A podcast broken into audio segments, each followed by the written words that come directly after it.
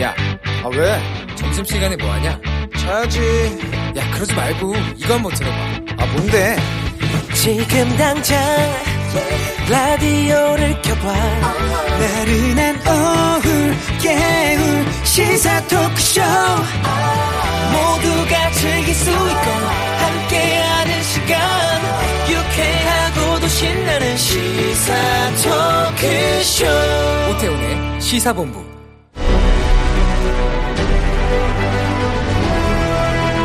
김철민의 본부 뉴스.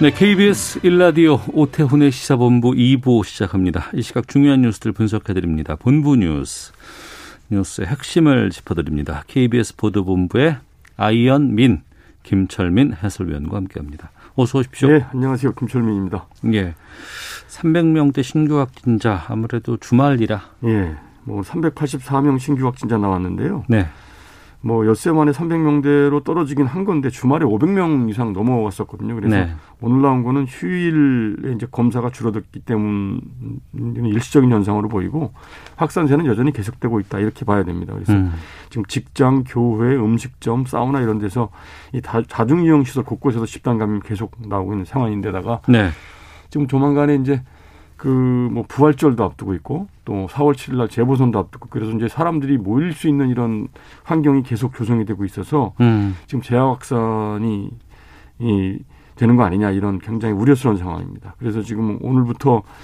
지금 사회적 거리두기 현행 그 수준이 2주 더 연장이 됐죠. 그랬죠. 네. 그리고 지금 다중이용 시설에는 이제 방역 조치가 한층 더 강화돼서 오늘부터 시행이 됐습니다. 그리고 오늘 이제 식약처에서 그 백신 안정성 효과성 검증 자문단 회의가 어제 있었는데 그 네. 결과를 오늘 발표했거든요. 네, 네. 국내에 도입될 예정인 얀센사의 코로나19 백신에 대해서 예방 효과를 인정할 수 있다 이런 음. 결론을 내렸다고 합니다. 그래서 이게 이제 백신 검증 자문단이 어제 회의를 했는데 이게 네, 그 미국 등 여덟 개 나라에서 임상 시험 삼상이 시, 이제 네 건이 이제 시행이 됐는데 요 자료를 검토를 해서 음, 그 결과를 발표를 했는데 그 얀센사 코로나 백신이 효과성에서 보면은 백신을 맞고 14일 뒤에는 예방 효과가 66.9%, 네, 28일 뒤에는 66.1%. 그래서 이제 보통 연령이나 기저질환 여부와 무관하게 60% 이상 예방 효과가 있었고요. 음, 특히 중증 코로나를 막는 효과는 아, 70% 이상, 뭐 많게는 85%까지 있는 걸로 이렇게 이제 예, 확인이 됐고 예, 안전성 측면에서 볼 때도 이제 그 접종 이후에 예, 국소적인 반응으로는 통증이나 홍반 같은 게 있을 수 있고 전신 반응으로는 뭐 두통이나 피로, 뭐 근육통 같은 게 있을 수 있는데 대부분 그 경미한 증상이 돼서 접종 받고 하루 이틀 내에 다 사라지는 걸로 그래서 어 보통 18세 이상 성인은 누구 누구든지 다 이제 그 효과가 확인이 됐고 면역 반응이 12주 정도 네. 유지되는 걸로 그래서 아마 다음 달 1일에 중앙약사심의위원회를 한 번 더 열어서 자문을 거쳐서 최종 결론을 이제 내릴 것이다 이렇게 밝혔습니다. 현재로서는 이제 아스트라제네카 백신하고 화이자 백신 두 회사의 것을 우리가 지금 백신 접종을 맡고 있는 상황이고 예. 앞으로 들어올 얀센 같은 경우에도 지금 이른 결과 발표하고 그렇죠. 한번 더 확인한 이후에 그 이후에는 예. 맞을 수 있겠군요. 얀센사 백신을 접종받기 위한 절차가 음. 이제 이제 차질 없이 진행이 되고 있는 것이죠. 네. 예. 버팀목 자금 이번엔 플러스가 붙었는데 예. 오늘부터 지급된다고요? 예, 버팀목 자금이라는 게 이제 그 그동안 뭐 집합 금지라든지 영업 제한 그다음에 매출 감소 이런 소상공인들한테 지원해 주던 자금인데 네. 이게 이제 상시 근로자 5인 미만 그다음에 제조업체는 이제 10인 미만 소상공인을 대상으로 지급되는 자금인데 이 버팀목 자금 플러스는 이런 상시 근로자 수 기준을 적용하지 않고 음. 이게 집합 금지라든지 영업 제한 또는 뭐 매출 이런 걸로 인해서 매출이 떨어진 이런 소상공인들 전부를 대상으로 포함을 시켜서 지급을 최대 500만 원까지 지급을 하는 건데요. 네. 그래서 오늘 오전 6시부터 이제 지원을 시작을 했고요. 음. 어, 지금 1차 신속 지급 대상이 약 250만 개 회사 정도 되는데 네. 집합 금지 업체 13만 개, 영업 제한 업체 57만 개, 경영 위기 업종 13만 개, 매출 감소 166만 개 이렇게 해서 이제 250만 개 정도 되고요. 오전 6시부터 안내 문자가 발송이 돼서 오늘은 이제 사업자 등록번호가 홀수인 소상공인들, 네. 짝수인 소상공인들한테 지급이 되고 모레부터는 홀짝 구분 없이 다 지급이 됩니다. 그래서 구체적인 뭐 지원 기준이나 지원 업종, 신청 절차 이런 거는 중소벤처기업부 홈페이지를 보면 확인할 수가 있습니다. 음, 해당되시는지 확인해 볼 분들은 중소벤처기업부 이쪽으로 들어가서 확인해 보시면 예, 되겠습니다. 홈페이지. 예. 그리고 오전에 김상조 청와대 정책실장이 경질됐다고요? 예, 문재인 대통령이 오늘 김상조 경- 정책실장을 전격적으로 경질했습니다. 이제 이왜 그런 거냐면 그 지난해 7월 29일 날 그 임대차 3법이 시행이 됐는데 이제 임대료 인상폭을 5%로 제한하는 법이죠. 네. 근데 요 법 시행 이틀 전에 김상조 실장이 이제 자신 소유의 청담동 아파트 전세 보증금을 갱신을 해주면서 네. 8억 5천에서 9억 7천으로 1억 2천만 원을 올린 거죠. 어. 그래서 14%를 올려서 이제 계약갱신을 해서 네. 이법 개정을 이틀 앞두고 본인은 이렇게 전세보증금을 대폭 올리느냐 이러면서 음. 이제 내로남불이다 뭐 이중성이다 이러면서 굉장히 논란이 됐는데 이런 논란이 더 확산되는 걸 차단하기 위해서 문재인 대통령이 오전에 김상조 정책실장을 전격 경질하고 후임으로 이호승 청와대 경제수석을 임명을 했습니다. 그래서 네. 김 실장이 오전에 사의를 표명하고 사직의 변을 간단히 이제 밝혔는데 그 이사 대책 등을 차질 없이 추진하도록 빨리 자리에서 물러나는 게 대통령을 모신 비서로서 마지막 역할이다. 음. 부동산 투기 근절을 위해서 총력을 기울여야 할 엄중한 시점에 크나큰 실망을 드려서 죄송하다 이렇게 밝히, 밝혔습니다. 네. 어, 뭐 시사고말리에서 좀 이 내용 좀 더 깊이 있게 좀 다뤄보겠고요. 음주운전을 한 판사가 정직 1개월 처분받았다고요? 예, 대법원 관보에 오늘 게재된 내용인데 예.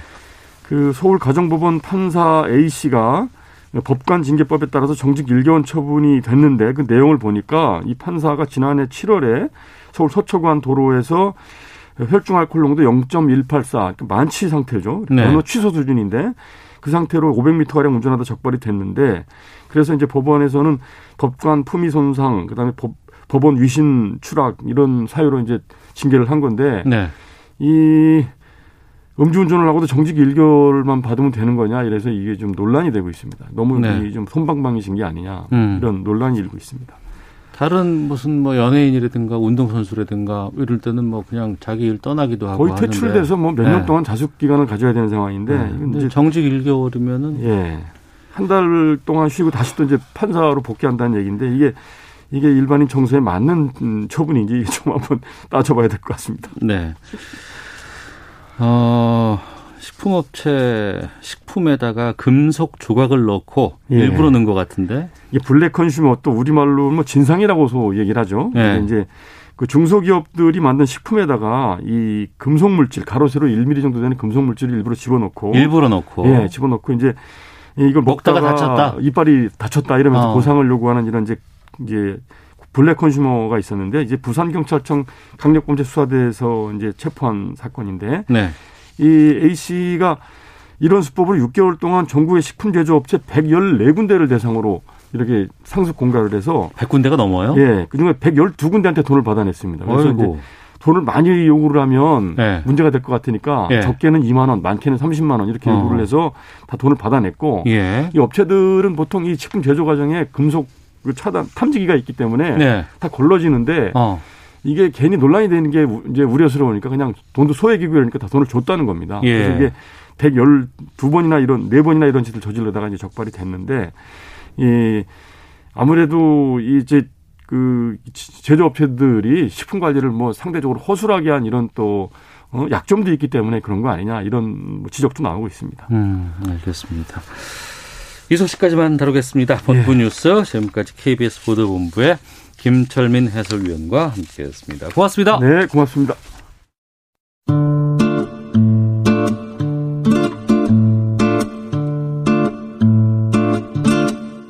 오태훈의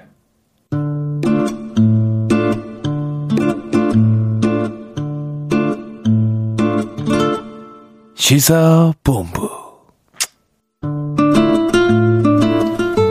네, 1시 9분 지나고 있습니다. 시사본부는 청취자 여러분들의 참여 기다리고 있습니다. 샵 9730으로 의견 보내주시면 되고요. 짧은 문자는 50원, 긴 문자는 100원, 어플리케이션 콩은 무료입니다. 팟캐스트와 콩, KBS 홈페이지를 통해서 시사본부 다시 들으실 수 있고요. 유튜브를 통해서도 만나실 수 있습니다. 일라디오 아니면 시사본부 이렇게 검색창에 검색을 해보시면 영상으로 방송 모습 확인하실 수 있습니다. 자, 우리나라 둘러싼 치열한 외교 상황을 명쾌하게 정리하고 분석하는 시간입니다. 외교 전쟁. 외교부 전략기획관 지내신 가톨릭대 국제학부의 마상현 교수 오늘 전화로 좀 만나보도록 하겠습니다. 마 교수님 안녕하십니까? 네, 안녕하십니까? 아, 제 목소리 잘 들리세요?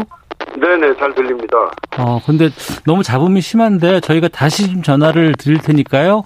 잠시 좀 끊어주시길 부탁드리겠습니다. 네. 예, 예. 전화 연결 상태가 썩 좋지를 못해서 다시 좀 연락을 하도록 하겠습니다. 지난주, 어, 예, 북한이 미사일 발사를, 어, 감행을 했죠. 지난주 21일, 그러니까 일요일, 한 주 전에 일요일 날 한번 발사를 했었고, 이때는 순항 미사일이라고 했었습니다. 근데 25일은 탄도 미사일 두 발을 지금 발사한 것으로 확인되고 있기 때문에 이것이 어, 우리나라의 관계에서 특히 이제 북한과 미국과의 상황에서 어떻게 전개가 될지 아, 좀 궁금한 상황입니다. 마상윤 교수님 전화 연결 아직 안 되고 있는데요. 제가 좀 다시 한번 설명드리고 나서 연결하도록 하겠습니다. 아, 당시, 아, 연결됐습니까? 마 교수님, 아유, 끊어졌네요. 예, 다시 한번 좀 연결 부탁드리도록 하겠습니다. 다시 한번 정리를 해드리도록 하겠습니다. 지난 21일, 지난주 21일에 발사한 것은 순항미사일. 이건 서해상으로 북한이 발사를 했습니다. 그래서 이거는 뭐, 크게 뭐, 안보리 제재 위반이 아니다. 뭐, 이런 얘기가 있었고. 하지만 25일에 발사된 동해상에 발사한 미사일은 탄도미사일이라고 북한 측이 공식적으로 밝히기도 했습니다.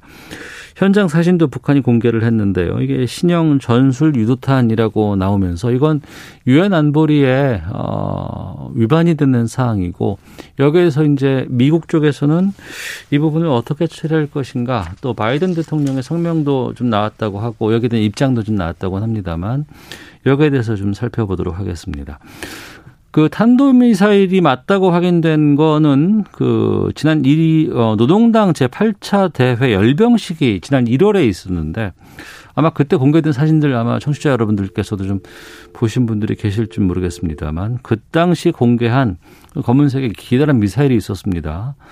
그 북한판 이스칸데르의 개량형으로 이번에 발사한 것으로 추정이 되고 이 부분이 지금 또 탄도 미사일이기 때문에 좀 문제가 되지 않을까라는 생각이 좀 들었습니다. 연결됐다고 하는데 다시 한번 좀 가보겠습니다. 마 교수님. 네, 안녕하세요. 아, 연결이 좀 자주 않아서 죄송합니다. 예, 아, 지금도 잡음이 좀 나오긴 하는데 그래도 좀 아유, 이거 상황이 그래도 안 될 것 같아요. 예, 그냥 갈까요? 예. 마 교수님. 네네. 예, 아, 우선은 소리가 들리니까 우선 진행을 한번 해보도록 하겠습니다. 네네. 자, 그 신형 전술 유도탄 이 이스칸데르 개량형이라는 게 지금 확인이 된 거죠? 네, 그 북한 조선중앙통신에서 발표를 한 내용인데요. 네. 거기서 보라 보면은 이제 적어도 활공 도약형 비행 방식의 변칙적인 궤도 특징을 가졌다 이렇게 이제 명확하게 얘기를 했습니다. 이게 네. 바로 이제 그 러시아의 이스칸데르 형의 그 미사일이라는 거를 얘기하는 거고요. 음. 이게 이제 무슨 말이냐면은 그 탄도 미사일이라는 것은 포물선 역방향을 그리면서 이제 떨어지게 되어 있는데요. 네. 이 떨어지는 가운데에서 나름대로 이 그 미사일이 기동을 하는 겁니다. 다시 말해서 음. 움직이는 거죠. 네. 그렇기 때문에 그 변칙적인 그 비행 궤도를 그리기 때문에 그 그거 미사일을 이제 방어하는 쪽에서 보게 되면 음. 그 기존의 미사일 방어망 등을 통한 요격이 대단히 어려운 어, 그런 상황이 됩니다. 그렇기 때문에 이 미사일이 갖는 그 위력이 네. 또 위협이 굉장히 커지는 거죠. 음.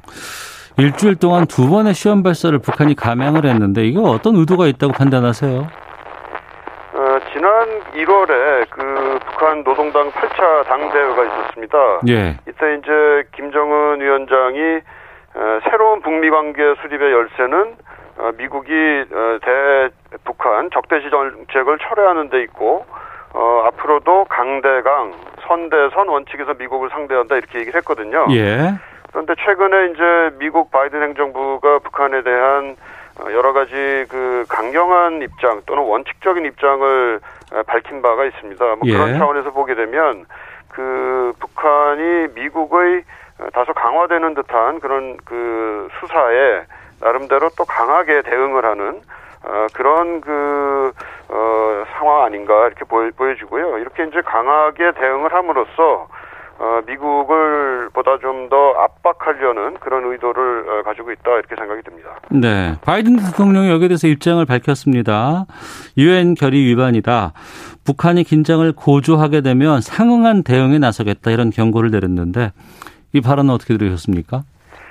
네, 그 바로 말씀하신 대로인데요. 그 과거에 보면은 이제 특히 트럼프 행정부 때 그 북한이 단거리 미사일을 2019년 8월에도 몇 번씩 발, 발사를 하고 그런 적이 있거든요. 그 예. 이후로도. 근데 트럼프 행정부 때는 이 단거리 미사일은 어 별로 신경을 쓰지 않았습니다. 이게 음. 미국을 사격할 수 있는 능력이 없다 그래가지고요. 네. 그렇지만은 어 바이든 행정부는 일단 그 단거리 미사일 특히 이제 탄도 미사일 경우에는 이것이 유엔 안보리 결의안 위반이기 때문에 음. 이 점을 이제 명확히 하겠다 라는 것이고 또 동시에 그 바이든 대통령이 이제 기자회견을 하면서 네. 그 아직 나는 그 북한과의 외교도 준비가 돼 있다 이렇게 얘기를 했습니다. 물론 음. 어, 최종적인 비핵화가 이제 조건이 돼야 된다. 그런 외교 과정의 조건이 돼야 된다 이렇게 얘기를 했죠. 그렇기 때문에 그 어, 북한의 도발에 대해서는 어, 묵과하진 않겠다. 그렇지만 네. 여전히 북한과 어, 협상을 할 여지는 어, 남겨두고 있는 그런 그 자세다 이렇게 볼 수가 있겠습니다. 예. 그 앞으로 그럼 미국이 취할 수 있는 조치가 뭐가 될까요? 안보리 위반이라고는 하지만 여기에 대해서 어떤 문제를 제기한다거나 그 이상의 것들을 할 수가 있을까요? 일단은 그 지난주에 그 미국이 소집 요청을 해서 네. 유엔 안보리 산하의 대북 제재 위원회가 소집이 됐습니다. 음. 그래서 거기서 그 안보리 어 이사국들이 모여서 이제 논의를 했고요. 네. 그래서 북한의 그 미사일 발사를 규탄하는 그런 입장을 어, 표명을 했다고 돼 있습니다만은 그 대북제재위원회라는 데가 무슨 그 공식적인 성명을 발표한다거나 뭐 입장을 취하거나 그러는 데는 아닙니다. 예. 다만 그 대북제재위원회 회의를 소집을 해서 음. 그 화상 회의를 열렸던 것 같은데요. 거기서 네. 아, 북한의 미사일 발사에 대해서 좀 더 조사를 하겠다. 음. 그래서 조사를 한 결과를 다시 에, 제재위원회에 보고를 하는 것으로 어 이제 그 산하 전문가 패널이 있는데요. 이 네. 전문가 패널에 의한 조사 그리고 보고를 결정을 했습니다. 그래서 이게 보고가 되고요. 네. 그래서 조금 더 어떻게 보면 앞으로 이제 안보리에서 공식 회의를 통해 가지고 어, 이 문제가 조금 더 논의될 그런 가능성이 분명히 열려 있는 것 같습니다. 어. 안보리 공식 회의에 소집하지는 않았고 이번에 대북 제재위원회 소집을 한다는 것이 이게 좀 수위 조절에 나선 것 아니냐는 분석들이 나오고 있거든요. 이건 어떻게 보고 계십니까? 네, 조금 전에 말씀드린 건데요. 그러니까 예. 그 안보리 대북 제재 위원회라는 것은 뭐 그것이 어떤 그 뭐 결의안을 만든다거나 어. 또는 무슨 언론 보도문 또는 의장 성명 예. 이런 것을 할 수 있는 데는 아닙니다. 그러니까 음. 아직까지 어떤 안보리 차원의 액션이 행동이 취해질 수 있는 상황은 아닌데요. 예. 이제 다만 그 전문가 패널을 통해 가지고 그 북한 미사일 발사에 대해서 조사를 하고 그것을 이제 안보 제재위에 다시 보고를 하기로 했기 때문에 음. 앞으로 이게 이제 점점 점점 수위가 높아질 수 있는 행동에 갈 수 있는 그 행동으로까지 이어질 수 있는 그런 가능성을 지금 열어두고 열어놓고 있는 거죠. 네. 미국의 이런 반응에 대한 북한의 입장도 나왔습니다. 북한의 미사일 시험 발사는 주권 국가의 자위권에 속하는 행동이다. 어, 바이든 대통령의 유엔 결의 위반 지적에 좀 반발하고 있는 모양새고 이중 기준이다 이렇게 해서 대응 조치까지도 좀 경고하고 있다고는 하는데 이건 북한에서 이렇게 나올 거라고 좀 예상이 되지 않았습니까? 네, 뭐 그 굉장히 강대강 원칙 뭐 이런 것이 지금 계속해서 적용이 되고 있는 거라고 봐야 될 것 같아요. 네.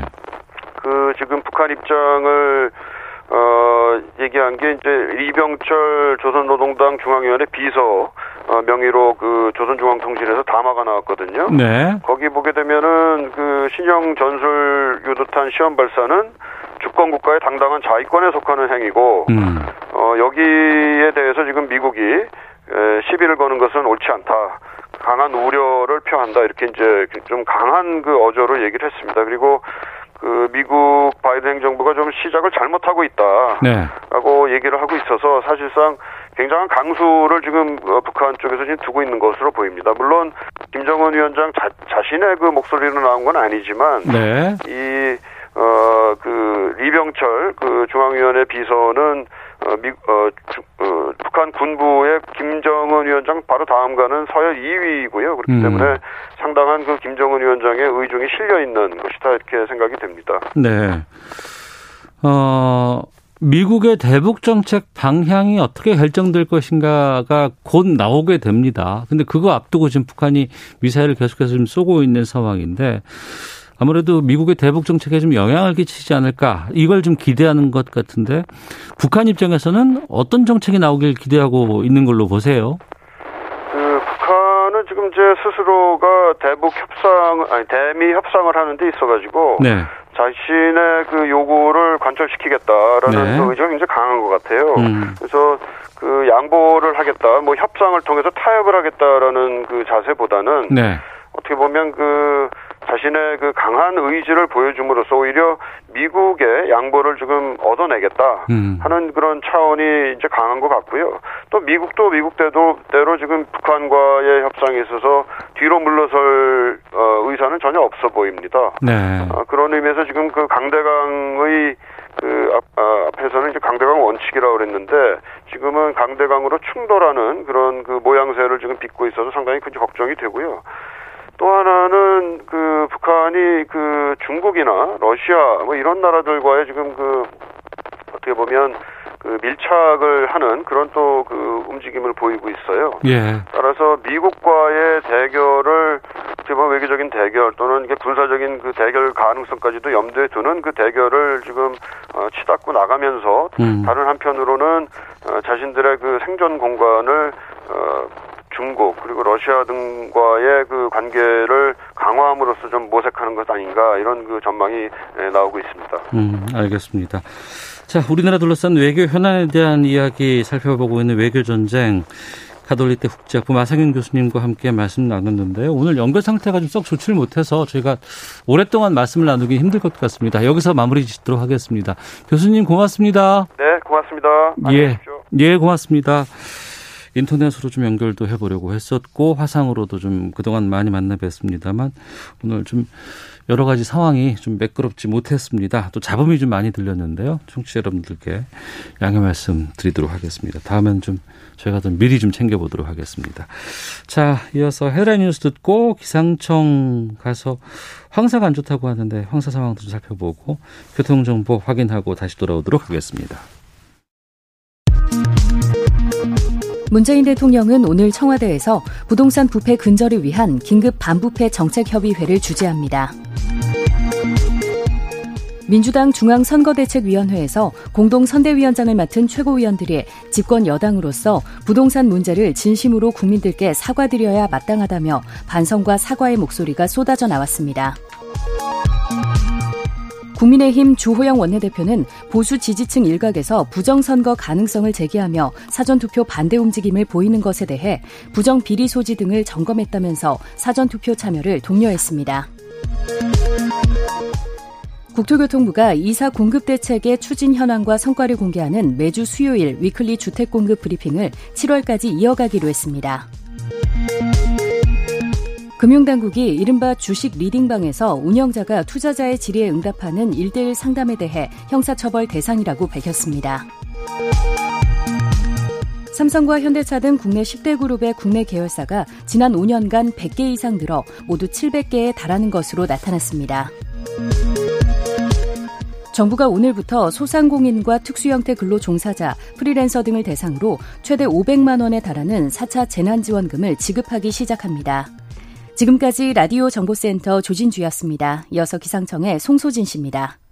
황사 정보입니다. 현재 전국 대부분 지방에 황사 경보가 발효 중입니다. 우리나라에 황사 경보가 내려진 건 6년 만입니다. 평소에 미세먼지 농도는 30에서 80 마이크로그램 정도인데요.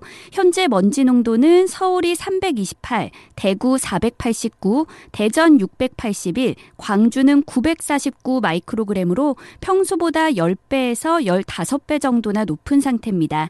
여기에 입자가 작은 초미세먼지 농도도 매우 나쁨까지 치솟아 초미세먼지 경보까지 내려진 곳이 많은데요.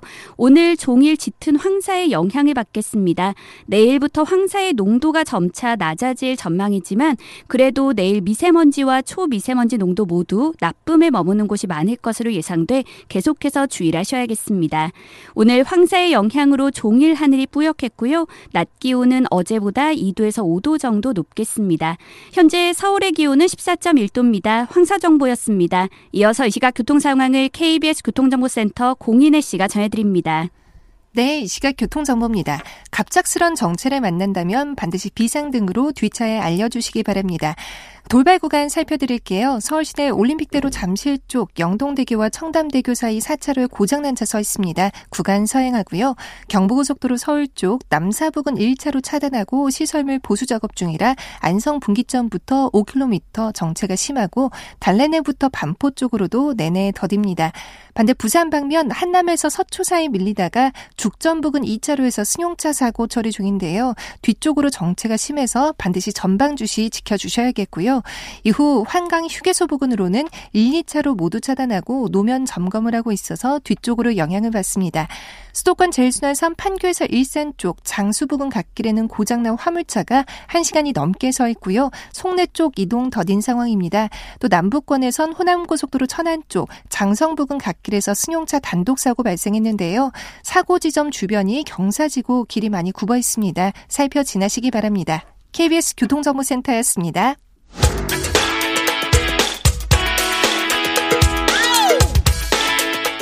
오태훈의 시사본부는 여러분의 소중한 의견을 기다립니다. 짧은 문자 50원, 긴 문자 100원의 정보 이용료가 되는 샵 9730, 우물정 9730번으로 문자 보내주십시오. KBS 라디오 앱 콩은 무료입니다. KBS 라디오 오태훈의 시사본부. 지금 여러분은 대한민국 라디오 유일의 점심 시사 프로그램을 듣고 계십니다. 네, 1시 27분 막 되었습니다. 주말 동안의 이슈를 정리하고 이번 주에 가장 눈여겨볼 소식들 살펴보는 시간입니다. 시사구말리. 문화일보의 이현종 논설위원 나오셨습니다. 안녕하십니까? 네, 안녕하세요. 오마이뉴스 박정호 기자 함께합니다. 안녕하십니까? 네, 안녕하십니까? 오전에 나온 속보 뉴스부터 좀 짚고 가겠습니다. 문재인 대통령이 오늘 오전에 청와대 김상조 정책실장을 경질했습니다. 전세값 인상 논란 때문이라고요? 네, 그렇습니다. 그러니까 지난해 임대료 인상폭을 5%로 제한한 임대차 3법 네, 시행 직전에 네. 김상조 정책실장이 본인 소유의 강남 아파트 전세 계약을 갱신하면서 전세 보증금을 14.1% 음. 올린 걸로 확인돼서 논란이 됐었습니다. 네. 그래서 이에 대해서 어, 김상조 정책실장이 어, 어제 사의를 표명했다고 하고요. 음. 뭐 발빠르게 오늘 문재인 대통령이 받아들여서 경질하는 그런 상황이 됐는데 네. 이게 뭐 자신도 이제 전세에 살고 있기 때문에 그 가격이 올라서 어쩔 수 없이 뭐 올렸다 이런 해명이 어제 처음 나왔었는데 어. 지금 상황을 좀 보니까 예.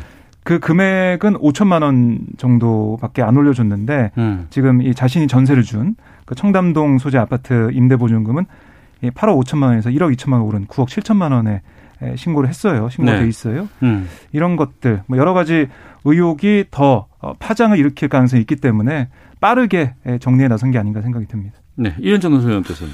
그러니까 기억하시겠지만 지난해 7월 말에 어, 정, 청와대 정부 여당에서 이 임대차 3법을 굉장히 빠르게 통과시켰습니다. 네, 뭐 네. 거의 뭐 군사 작전하듯이 통과시켰는데요. 어, 국회에서 통과되자마자 그 다음 날 임시국무회 열어서 바로 방망이 두드리고 바로 그 시간부터 시행을 해버렸어요. 네. 이게 사실 우리 임대차 시장에 굉장히 큰 변화를 일으키는 법이거든요. 음. 그러니까 지금 아까 말씀하신 5% 상한제라든지 네. 또 계약갱신 청구권이라든지 음. 굉장히 시장에 혼란이 컸죠. 2년에서 4년으로 늘리게 네. 됐고. 그 이후에 전세 월세 대란이 벌어졌습니다. 음. 지금 뭐 KB 국민에 따르면 한 1년 동안 서울 지역의 전세 같은 경우는 한 1억 원 정도 올랐다고 이야기를 하거든요. 네. 다들 이제 국민들이 고통받았고 그때 어 김상조 실장이 뭐라고 그러냐 하면 그 법이 통과되기 직전에는 부동산 같은 경우는 이 실수요자 보호가 최우선이다라고 이야기를 했고 음. 법 통과된 뒤에는 아 조금만 좀 참아주시라 이렇게 이야기를 했어요. 예. 자 그런데 지금 본인은 보니까 이 법이 통과되기 이틀 전에 계약을 청, 저, 이 전세를 올렸습니다. 예. 이 올린 게 우리 지금 5% 상환제잖아요. 음. 14%를 올렸어요. 예. 그러니까 지금 그거 한 세 배 가까이 지금 올린 거 아니겠습니까? 음. 그러니까 그것도 이틀 직전에. 그 다음에 자기가 살고 있는 집의 전세 가격은 이 법이 통과되고 난 다음에 올린 겁니다. 네. 그러니까 그러니 결국은 본인 입장에서 보면 이 청와대 정책실장이라는 자리가 뭐 어떤 법이 통과될지 뭐 내용을 잘 알고 있는 자리잖아요. 음. 근데 부동산 문제가 얼마나 국민들한테 지금 민감한 문제입니까? 자, 그런데 정책실장이 정작 본인 스스로는 자기 것에 대해서는 자기 것은 다 챙기겠다는 그런 이제 비판을 받는 거 아니겠습니까? 네. 많은 지금 그 실수요자들이 이 전세값 이것 때문에 많이 고통당하고 또 시 외곽으로 몰려 나오고 이런 상황에서 자기 것만 딱 챙기다 보니까 이게 이제 이번에 관보에 재산 신고할 때 그 액수가 나왔잖아요. 음. 그걸 이제 어 신문 기자가 아 그걸 발견을 하고 추적을 한 끝에 이제 기사를 쓴 거거든요. 네. 그 저마 문재인 대통령 아마 인사 중에서는 가장 빠르게 경질한 인사 같아요. 음. 그동안 뭐 불법이 없으면 뭐 인사를 거의 뭐 사실 지난해 연말에 어, 김상도 실장이 거의 뭐 경질된 걸로 알고 있었는데 갑자기 이제 재난지원금 지원 등등을 해서 위임을 시켰습니다. 네. 이제 그러다가 이번에 이제 했는데 그만큼 이 총선에서 민심이 안 좋고 더군다나 오늘 오후에 지금 반부패 회의를 지금 대통령실 하거든요. 음. 그게 부동산 투기 때문에 한 거예요. 네. 근데 정작 정책실장이 이러고 있으니 이게 회의가 과연 제대로 되겠습니까? 음. 그 후임으로 이호성 경제수석을 임명했는데요. 이호성 수석은 어떤 분이에요? 뭐 그동안 계속해서 어 이 김전 실장과 아, 호흡을 맞춰 왔습니다. 맞춰 와서 음. 업무 공백은 없을 것이다라고 볼 수가 있겠고요. 예. 청와대에서는 어쨌든 최대한 빨리 이 논란을 수습을 하고 말씀하셨지만 반부패 아, 정책 협의회도 오늘 있기 때문에 네. 빠르게 정리해서 어 뭐 저는 이런 면도 있을 것 같아요. 문재인 대통령이 의지를 다시 한번 보여준 거다. 음. 아 그러니까 부동산 투기 의혹에 대해서는 뭐 이 고위 아, 지휘고안을 막론은 막론하고 누구나 네. 여기서 벗어날 수 없고 성역 없이 다 들여다보겠다 이런 의지를 보여준 거기 때문에 물론 여기에 대해서 실망한 그런 부분들 여론도 있겠지만 이제는 여기서 더 정리해서 더 앞으로 나아간다 아, 미래로 간다 이런 뜻도 있어 보입니다. 알겠습니다. 자 오전에 나왔던 뉴스 속보 좀 살펴봤고요. 본격적으로 좀 두 분과 말씀 나누도록 하겠습니다. 보궐선거 9일 앞으로 다가왔습니다. 그리고 이번 주 금요일 날 2일과 3일 토요일 이틀간은 사전 투표가 시행이 됩니다. 어우, 주말에 이제 비가 좀 오긴 했는데 그래도 거리에 나가 보면은 요새 분위기가 확실히 좀 산다 이런 느낌이 좀 들 정도로 네. 여기저기서 좀 선거 운동 열기 뜨겁던데 지금 상황은 어떻게 보고 계시는지 또 주말 사이에 또 상황들 어떻게 살펴보셨는지 여쭙겠습니다. 이현정 논설위원님.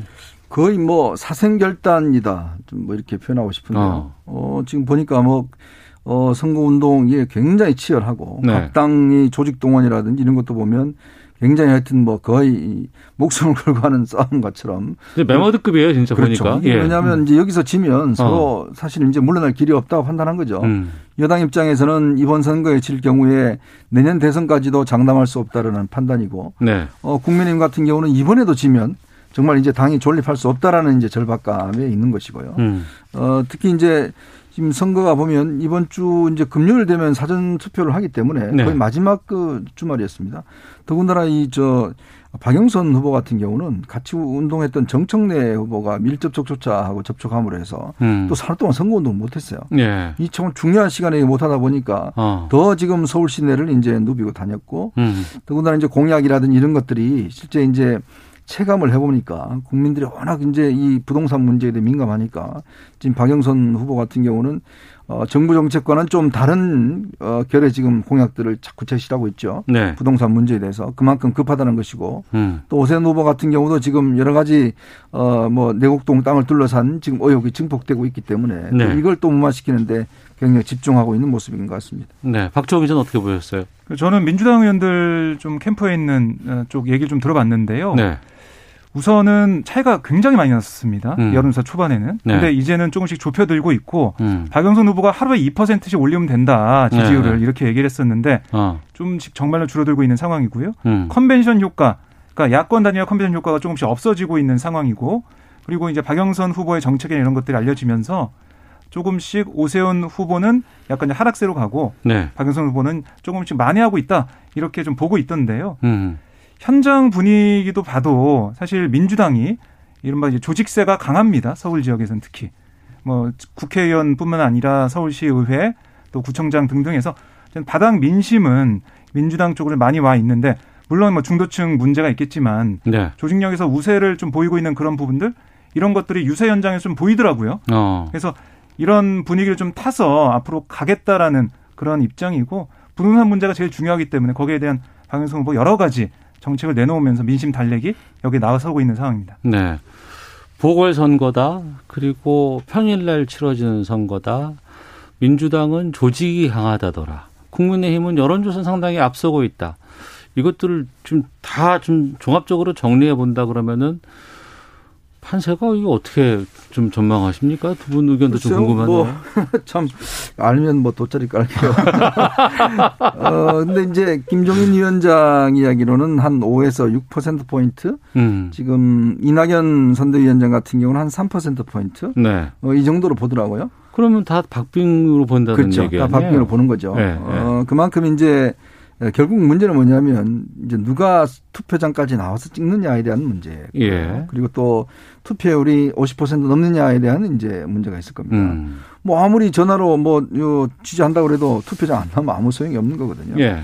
그러니까 이제 지금 이번 같은 경우 특히 휴일이 아니기 때문에 사전 투표라든지 이게 이제 있기 때문에 또 얼마만큼 투표에 나올 수 있는가 여기에 이제 관건이 있는 것이고 아마 거기에 따라서 참 그러니까 지금 다들 몸조심하는 거죠. 아. 어, 지금 이제 여당 입장에서는 우리가 조금만 더 하면 따라갈 수 있다라고 예, 하는 거 야당은 우리 정말 힘들다. 아. 이제 우리 이거 여론조사 믿지 말라는 게 아주 공통적인 게 뭐냐면 양쪽 다 지금 여론조사 믿지 말라라고 이야기하는 게 아주 공통적인 현상인데 네. 그만큼 지지자들로 하여금 내가 투표하지 않으면 우리 후보 안 된다. 라는 음. 것들을 좀 심어주기 위해서 이제 아마 선거에 위기감을 불러일으키는데 결과는 두고 봐야겠죠. 네. 그렇지만 어쨌거나 역대 보궐선거 중에서 가장 지금 네가티브나 양쪽 막말도 심한 것 같고 어. 또 선거 양상도 거의 뭐 죽지 않으니까 아무렇지기 선거가 아닌가 저는 음. 그렇게 보고 있습니다. 그러니까 여야 모두 사활을 건 그런 싸움이 네. 지금 펼쳐지고 있고 단순히 그냥 서울 부산뿐만 아니고 또 어찌 본다 그러면 말씀하셨던 것처럼 1년 이후에 이제 대선까지도 좀 영향을 줄 수 있는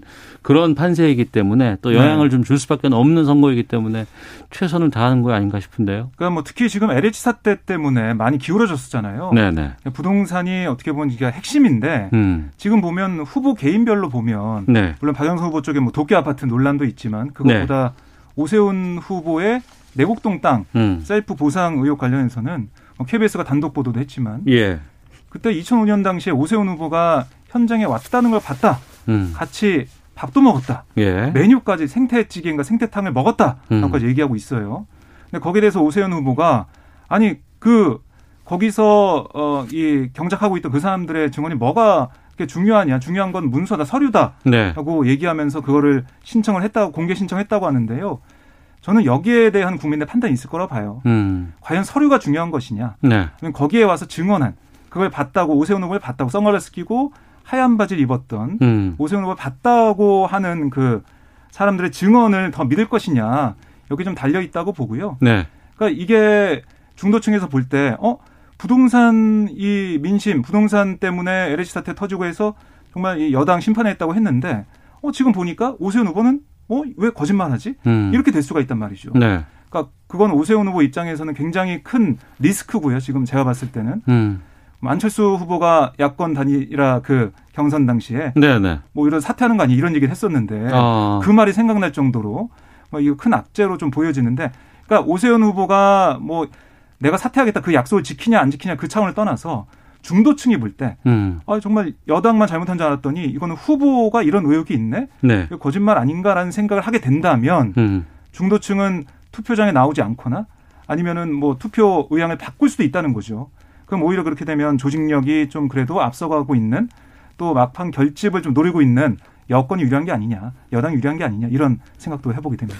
글쎄요, 이게 지금 여전히 이 문제는 아직 말만 있지. 네. 뭐 명시적인 증거가 없는 상황 아니겠습니까? 명시적인 증거가 없다. 뭐 예를 들어서 사진이라든지 아. 뭐 누가 객관적인 예, 지금 예. 이분들의 뭐 주장일 뿐이죠. 아. 지금 오세훈 후보 측에서는 내가 한 게 아니라 처남들이 갔다라고 이야기를 네네. 하고 있는 것이고. 예, 예. 그리고 이 사 뭐 이게 다른 큰 주제가 없다라면 이게 좀 문제가 되긴 했을 거예요. 음. 그렇지만 지금 워낙 이 부동산 문제에 대한 국민들의 민심 자체가 네. 워낙 크기 때문에 음. 사실은 이거 예를 들어서 이거 그러면 문제가 있다라고 해서 예를 들어서 그러면 이 전체 큰 어떤 부동산 문제가 그럼 희석화 될 수 있는가? 어. 저는 뭐 그렇게 썩 이거 자체가 영향을 미칠 것 같지는 않아요. 어. 어, 왜냐하면 이게 뭐 명백한 증거가 있고 예, 예. 전에 우리가 왔듯이 뭐 북풍이라든지 세풍이라든지 뭐 김대엽 뭐이라든지 등등 뭐 이런 건 모르겠지만 음. 이거 자체가 지금 전체 선거판을 좌우할 수 있는 그런 것까지 되겠는가라는 거에 저는 솔직히 의문이 있는 것이고 어. 결국 이제 국민들이 이 선거를 바라보는 이유 네. 결국 이 선거가 왜 치러졌는지 그리고 근본적으로 왜 국민들은 지금 정권 심판론에 대해서 상당수가 동의를 하고 있는 것인지 또 부동산 문제가 얼마나 심각한 것인지 그건 사실 다 개인의 문제거든요. 음. 근데 이 개인의 문제를 이걸 예를 들어서 어, 한 후보의 어떤 문제라고 해서 그것이 어떤 명시적으로 그것이 좌우할 수 있을까? 그래서 이건 좀 더 지켜봐야 될 문제 같아요. 음. 근데 그 처음에 그 존재도 몰랐다라고 했다가 그 말이 바뀌는 부분들에 그렇죠. 그 말은 뭐 왔다 갔다 했어요. 네, 본인이 네. 아마 처음에 뭐 몰랐다고 그랬다가 아, 네. 그건 알았다 했다가 그거 자체는 뭐 문제 삼을 수 있겠죠. 어. 어 그렇지만 이제 그 자체가 이제 완전히 뭐 이 내곡동 자체가 정말 LH 사태 같이 예. 개발되기 며칠 전에 자기가 투자를 해서 음. 어, 이득을 누린 것이냐 그건 아니잖아요. 1970년도에 음. 상속받은 땅이고 네. 이미 뭐 저 노무현 대통령 그, 저, 그 시절부터 이 개발 계획이 저이 민영주택에 대한 이제 이 개발 계획이 있었고 음. 그것들이 이제 실제로 이루어진 과정이기 때문에 네네. 과연 그 LH와 같이 투기를 목적 목적을 하고서 과연 했던가. 음. 뭐 예를 들어서 땅을 소유하고 있었는데 그게 개발지로 되면서 보상을 받았다. 네네. 이거 네. 가지고 우리가 문제를 제기할 수 있을까요? 어. 구체적인 뭐 증거가 나온 건 아니고 아무래도 뭐 증언 같은 것들이 좀 있긴 합니다만 이게 큰 영향을 미치지는 않을 것 같다라고 말씀해 주시고 확정 기자는요. 제가 볼 때는 이게 글쎄요 정치 지도자가 음. 사실 거짓말 의혹이 있거나 뭔가 믿업지 못하다. 네. 그러면 그게 가장 큰 위험 요인이고 음. 서울시정을 이끌어가기에는 그 자격이 거기서 많이 갈린다고 생각을 해요. 네. 특히 뭐 증언에 대해서 그걸 거의 뭐 거짓말처럼 취급을 하고 있는 오세훈 후보의 모습을 볼때 음. 지금 한 사람의 증언이 아니거든요. 네. 여러 사람의 증언들이 일치하고 있는데 그걸 계속해서 자신이 거짓말을 안 한 거를 인정하지 안 하고 인정하지 않는 모습 그런 것들이 유권자들한테 영향을 줄 수밖에 없는 거고요. 음. 그리고 부동산 문제 이게 개인마다 다 생각이 다르겠지만은 전체적으로 봤을 때 과연 우리 서울을 시정을 어떻게 잘 이끌어갈 수 있겠느냐. 그런데 자신이 한 일에 대해서도 인정하지 않고 해명을 제대로 하지 않고 사과하지 않는 그런 지도자가 시장이 됐을 때 네. 과연 시정이 어떻게 되겠느냐 이런 판단을 할 걸로 보이고요. 음. 그게 저는 큰 영향 을 줄 것 같아요. 어. 앞으로 선거에. 글쎄, 근데 그걸 지금 거짓말이라고 단정하는 것 자체가 음. 너무 무리 아닌가요? 네. 지금 뭐 어떤 그 위에 다른 증거가 있습니까? 어. 그러니까 그거를 너무 단정적으로 이야기를 해서 예. 그 오세훈 후보가 거짓말을 하고 있다 어. 인정해라라고 이야기를 하는 건데 예. 그거야말로 지금 어, 이 사안 자체를 너무 확정적으로 보는 확정 방향이 아닌가라는 생각이 들거든요. 그 지금 뭐 규명된 사실이 뭐가 있습니까? 알겠습니다. 그 증언들이 계속 여러 명이 아니, 증언이 있다고 해서 그게 확정됐다라고 아, 주장을 하는 사람이 있는데 그 사람이 그 증언 자체가 확실한 사실인지를 음. 우리가 더 따져봐야죠. 알겠습니다. 그 두 포인트 이게 아마 오늘 하고 내일 있을 그 후보자 토론회 여기에서 주된 음, 그렇죠. 쟁점으로 네. 나오고 이걸 어떻게 공격하느냐, 어떻게 방어하느냐, 또 어떻게 맞받아치느냐 이 부분이 좀 핵심이 되지 않을까 싶기도 하고요. 부산 쪽도 좀 가보겠습니다. 부산을 또 안 갈 수가 없어서 부산은 애초에는 차이가 좀 많이 났었는데 박형준 후보가 상당히 앞서고 있었는데 부산도 여러 가지 좀 이 의혹 같은 것들이 계속해서 좀 제기가 되고 있는 상황입니다. 부산 상황은 어떻게 보고 계세요? 그러니까 이게 선거라는 게 사실 이제 이렇게 표가 차이가 나더라도 또 막판 들어갈수록 네. 결국 이제 접점이 되어서요. 결집하는. 네, 그렇죠. 네. 이 선거라는 게 이게 지금 양당 체제 선거라는 게 그렇게 지금 여론조사 나오는 것만큼 막 많이 차이가 나지 않을 겁니다. 음. 선거가 임박하면서 결국 또 이제 같은 진영의 논리, 네. 또 이 컨벤션 효과라든지 그런 것들이 이제 없어지면서 이제 할 텐데 지금 같은 경우는 뭐 부산 같은 경우는 이제 박형준 후보의 LCT 문제에 대한 이게 이제 지금 공격에 야당에서 공격에 집중하고 있는 것인데요. 네. 어, 특히 이제 뭐 어, 물론 이제 본인으로서 이게 과연 LCT를 주택을 갖는 게 과연 이게 도덕적으로 이제 문제가 되느냐 음. 아니면 법적으로 이제 문제가 있는 것이냐 네. 이제 그런 부분에 대한 이제 어떤 판단의 기준이 있을 것이고요. 그래서 이제 야당 공격을 하고 있고 뭐 지금 여당 공격을 하고 있고 이 박형준 후보 같은 경우는 전혀 불법은 없었다. 불법이 아, 없었다. 그렇죠. 라고 아. 주장하고 또 특히 자기의 가족 관계. 네네. 재혼 가정에 대한 이제 문제는 또 부인이 이제 화랑업을 하고 있기 때문에 그 관련된 사업 관련된 문제이기 때문에 음. 이제 공방이 벌어지긴 하는데 아마 이거는 뭐 이제 선거 내내 아마 쟁점이 될 겁니다. 네. 그리고 뭐 뚜렷한 결론 없이 계속 공방이 되고 그게 과연 이제 유권자들한테 얼마만큼 영향을 미칠까 뭐 음. 거기에 따라서 달려질 것 같습니다. 네. 그 선거 전에 다양한 루트로 공격이 들어가고 여러 가지 의혹이 제기가 되고 또 이게 또 일파만파 커지기도 하고 재확산되는 경우도 있었는데 이게 선거에 정말 영향을 끼칠 것이냐 안 끼칠 것이냐 그건 이제 선거 끝나봐야지 알 네. 수밖에 없는 음. 상황이거든요. 여론조사라는 게 사실 100% 맞지가 않기 때문에 추세만 음. 보는 거죠. 네네. 민주당 얘기를 들어보면 부산 쪽이 더 어렵다라고는 얘기하고 있습니다. 어. 그런데 민주당에서 주목하고 있는 건 뭐냐면 여론조사할 때, 그러니까 이 무정 무당 무당층이라고 해야 되나요? 무응답 뭐 이런 부분들이 어. 좀 늘어나고 있는 상황이래요. 좀 네. 많다는 거죠. 다른 지역보다. 원래 선거를 앞두고 시간이 가면 갈수록 무당층은 줄어들어야 그렇습니다. 되잖아요. 예. 그래서 그런 것들을 뭐 지적을 하면서 이게 박형준 후보를 향한 이른바 이 검증 과정을 통해서 네. 박형준 후보를 지지했던 그런 층들이 좀 옮겨가는 게 아니겠느냐. 그래서 결국에는 부산 지역의 비전, 음. 발전에 대한 여러 가지 정책과 공약이 결국 막판에는 네. 힘을 발휘하고 거기에 대해 유권자들이 판단하지 않겠느냐 아, 이런 얘기를 좀 하고 있습니다. 네. 그래서 결국에는 민주당 쪽에서는 그게 결국 김영춘 후보가 아, 정책과 비전에서는 앞서고 있는 게 아니겠느냐 이런 주장을 하고 있는 거죠. 음. 민주당 이제 뒤처진 여당 쪽에서는 무언가 막판에 변수가 있을 것을 기대하는 입장일 것이고 또 앞서가야 하는 국민의힘 같은 경우에는 아 이대로 그냥 쭉 갔으면 좋겠다라는 그런 바람이 좀 클 것 같은데 지금 10일도 채, 열흘도 채 남지 않은 이 상황에서 선거판에 막판 변수가 좀 존재한다고 보세요? 좀 보통 이 정도 되면 이제 보통 마음의 결정을 다 하시거든요. 아. 뭐 언론에서 이제 반 이렇게 어차피 이제 변수다 뭐다 뭐다 하지만 음. 이미 아마 유권자들 마음 속에는 이제 대충 어느 후보를 찍어야겠다. 네. 어, 그리고 또 투표를 할 것이냐.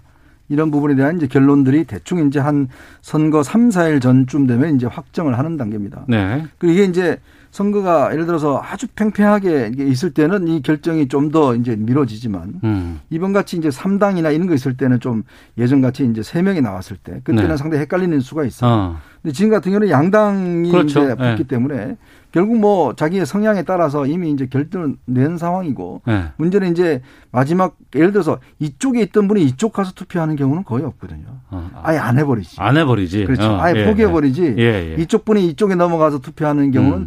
글쎄요. 제가 알기로는 거의 힘들 겁니다. 넘어가기는. 네. 어. 그러니까 지금 이제 여야가 다 이제 집중하는 이유도 뭐냐면 내 지지자들과 중도층을 투표장으로 끌어내는 과정. 그러니까 명분을 주는 거예요. 아. 아, 내가 이 사람을 찍어야 될 명분을 주는 거. 근데 딱 보니까 아, 저 사람 내가 찍으면 안 되겠어.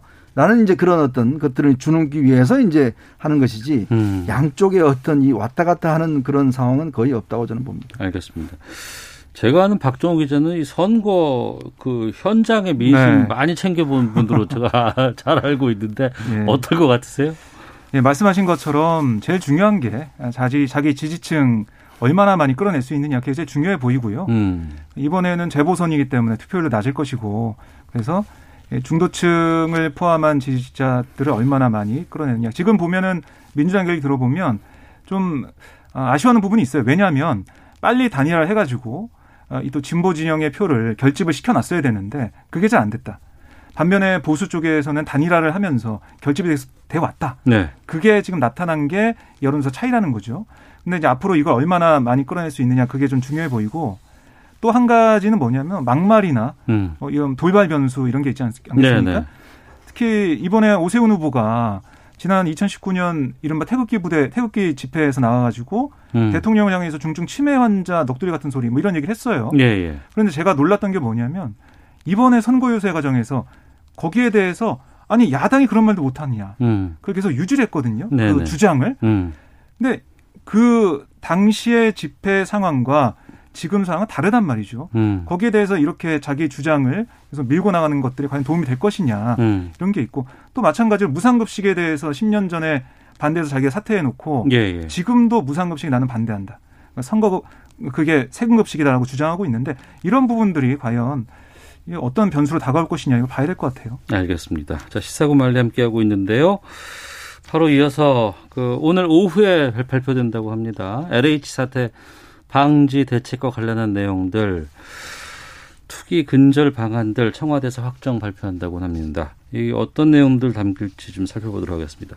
박정우 기자 좀 흘러나온 게 있나요? 네, 어, 지금 보면 어, 지난주에 보면 어, 사실 여러 가지 법안들이 통과를 했, 어요 음. 했는데 이 공직자 윤리법 개정안 같은 걸 보면 네. 부동산 관련 업무를 하거나 부동산 정보를 취급하는 공직 유관 단체 직원 모두 재산 등록하겠다 이런 내용으로 법안이 통과가 됐고 음. 또 현재 재산 등록이 4급 이상 공무원과 경찰 아, 이런 특정 분야 7급 공무원 이상인데 네. 이거를 이제 전 어, 공무원 다 확대하겠다는 그런 내용으로 4월에 입법을 하겠다 이런 얘기를 하고 있는 게 당정청의 입장입니다. 음. 이런 걸 통해서 좀 투명하게 다 보여줄 수 있게라고 어, 이런 주장을 하고 있고 어, 그리고 여러 가지 보면 이제 LH 직원들의 투기 이익을 소급 적용해서 몰수할 수 있는 방안 네. 이걸 좀 내놓겠다라고 얘기하고 있는데요. 이게 지난번에 본회의에서는 소급 적용하는 게 위헌이다. 음. 그래서 안 된다라고 했었는데 이걸 좀 추진하겠다는 게 오늘 민주당의 입장인데 홍익표 정책위의장이 오후에 관련 법안을 발의하겠다, 개정안을 발의하겠다라고 얘기하고 있습니다. 그러니까 재산 공개를 4급 이상 하던 걸 9급까지 확대한다는 뜻인가요? 그럼 공무원 되면 다 공개되는 거예요, 재산 그렇죠. 한 150만 공무원들이 다 공개를 해야 되는 것인데. 예, 예. 저는 지금 선거 임박하니까 지금 정부 당 정책이 뭐, 뭐 대책을 그냥 막 던지는 것 같은데. 어. 이게 생각해 보십시오.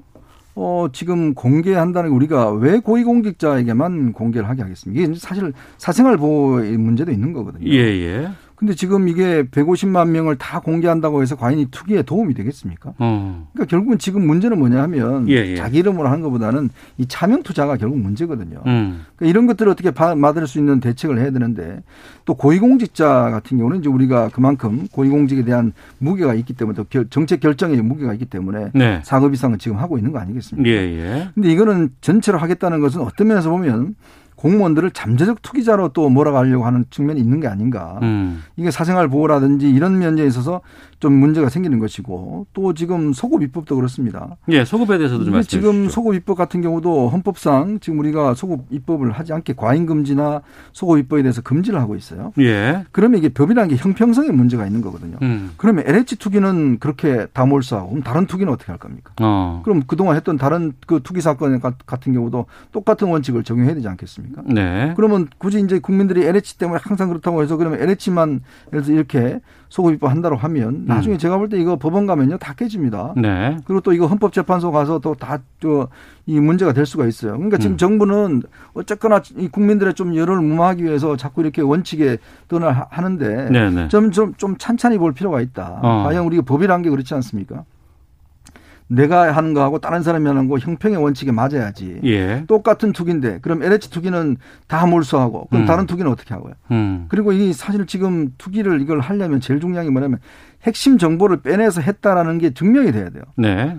근데 그게 증명이 안 되면 음. 법원 가서 다 이게 지금 깨집니다. 이런 음. 그 자체가. 예. 그러니까 지금 정부가 좀 그랬기 때문에 지난번 국토위에서 그렇게 논의했음에도 불구하고 소급 입법 때문에 안 된다고 해서 그냥 법이 일단 소급별 빼고 했지 않습니까? 근데 그것 때문에 여론이 상당히 안 좋아졌죠. 그러니까 이게 여론이 안 좋다라고 해서 어. 사실 우리가 뭐 친일 재산 같이 예, 예. 친일 재산이 그거는 사실 우리 정부 수립되기 이전의 문제이기 때문에 어. 특별법으로 해서 소급을 할 수가 있고 헌재에서도 그 부분을 지적한 거예요. 예. 근데 이거는 지금 최근에 벌어지는 일이거든요. 예. 그럼 모든 법이 다 그렇게 하게 되면 어. 그럼 어떻게 하겠습니까? 그러니까 이거는 결국은 지금 당장 국민 여론이 그렇다고 해서 지금 일단 수사를 해서 좀 밝혀내야 되는데 그 원칙을 허물어뜨려 버리면 어. 굉장히 큰 혼란이 있습니다. 혼란이 올 수 있다. 그래서 그런 부분들 때문에 뭐 지난번에는 안 됐죠 소급 적용이. 음. 근데 이번에는 홍익표 경찰계장 얘기를 들으면 뭐냐면 네. 범죄 수익 은닉 규제법 개정안을 만들겠다는 거예요. 그래서 내 가지고 이게 어떤 내용이냐면 수사 중이나 재판 중인 사건에도 소급 적용이 가능하도록 하겠다. 네. 이런 얘기거든요. 음. 이거는 민주당에서 여러 가지 판례 분석을 해봤는데 네. 뭐 가능하다 이렇게 얘기를 좀 하고 있습니다. 음. 그래서 이 법안을 보면 범죄 수익 은닉 규제법을 보면 이게 범죄 죄명을 다 열거해 놓게 돼 있거든요. 어. 열거하지 않더라도 범죄 중에 법정형이 징역이나 금고 3년인 범죄를 추가해서 할 수 있게 하겠다. 이게 법안이 취지더라고요. 음. 그래서 이게 뭐 여야가 어떻게 논의할지 모르겠지만 아, 이게 소급 적용할 수 있는 하나의 방안이 될 것이다. 네. 이게 민주당 입장입니다. 어. LH 투기 의혹 관련된 수사는 그동안 뭐 검찰에 맡겨야 된다. 뭐 아니다. 뭐 국가수사본부가 열심히 할 것이다. 뭐 여러 가지 의견들도 있는데 지금 상황은 어떻게 수사 탄력이 붙고 있나요, 지금? 했으면 정세균 총리가 어제 제발 좀 수사 좀 속도 좀 내라 어. 이렇게 이야기할 정도로 아 그래요? 지금 뭐 수사가 지금 진행되고 보면 아직 뭐 구속자 한 명도 안 나왔잖아요. 어. 이제 뭐 영장 청구 한 명 했나요 포천에? 예. 그러니까 이게 지금 수사가 늦어지면서 음. 수사도 음. 굉장히 좀 지지부진하게 돼 있고 지금 왜냐하면 이게 초기에 증거 확보가 굉장히 중요하고요. 사실 예, 예. 이게 어, 혐의를 덮을 수 있는 게 뭐냐 하면 결국은 그 정보를 알았냐 몰랐냐가 중요한 거예요. 미리 음. 알, 알고 는 누구한테 받았냐.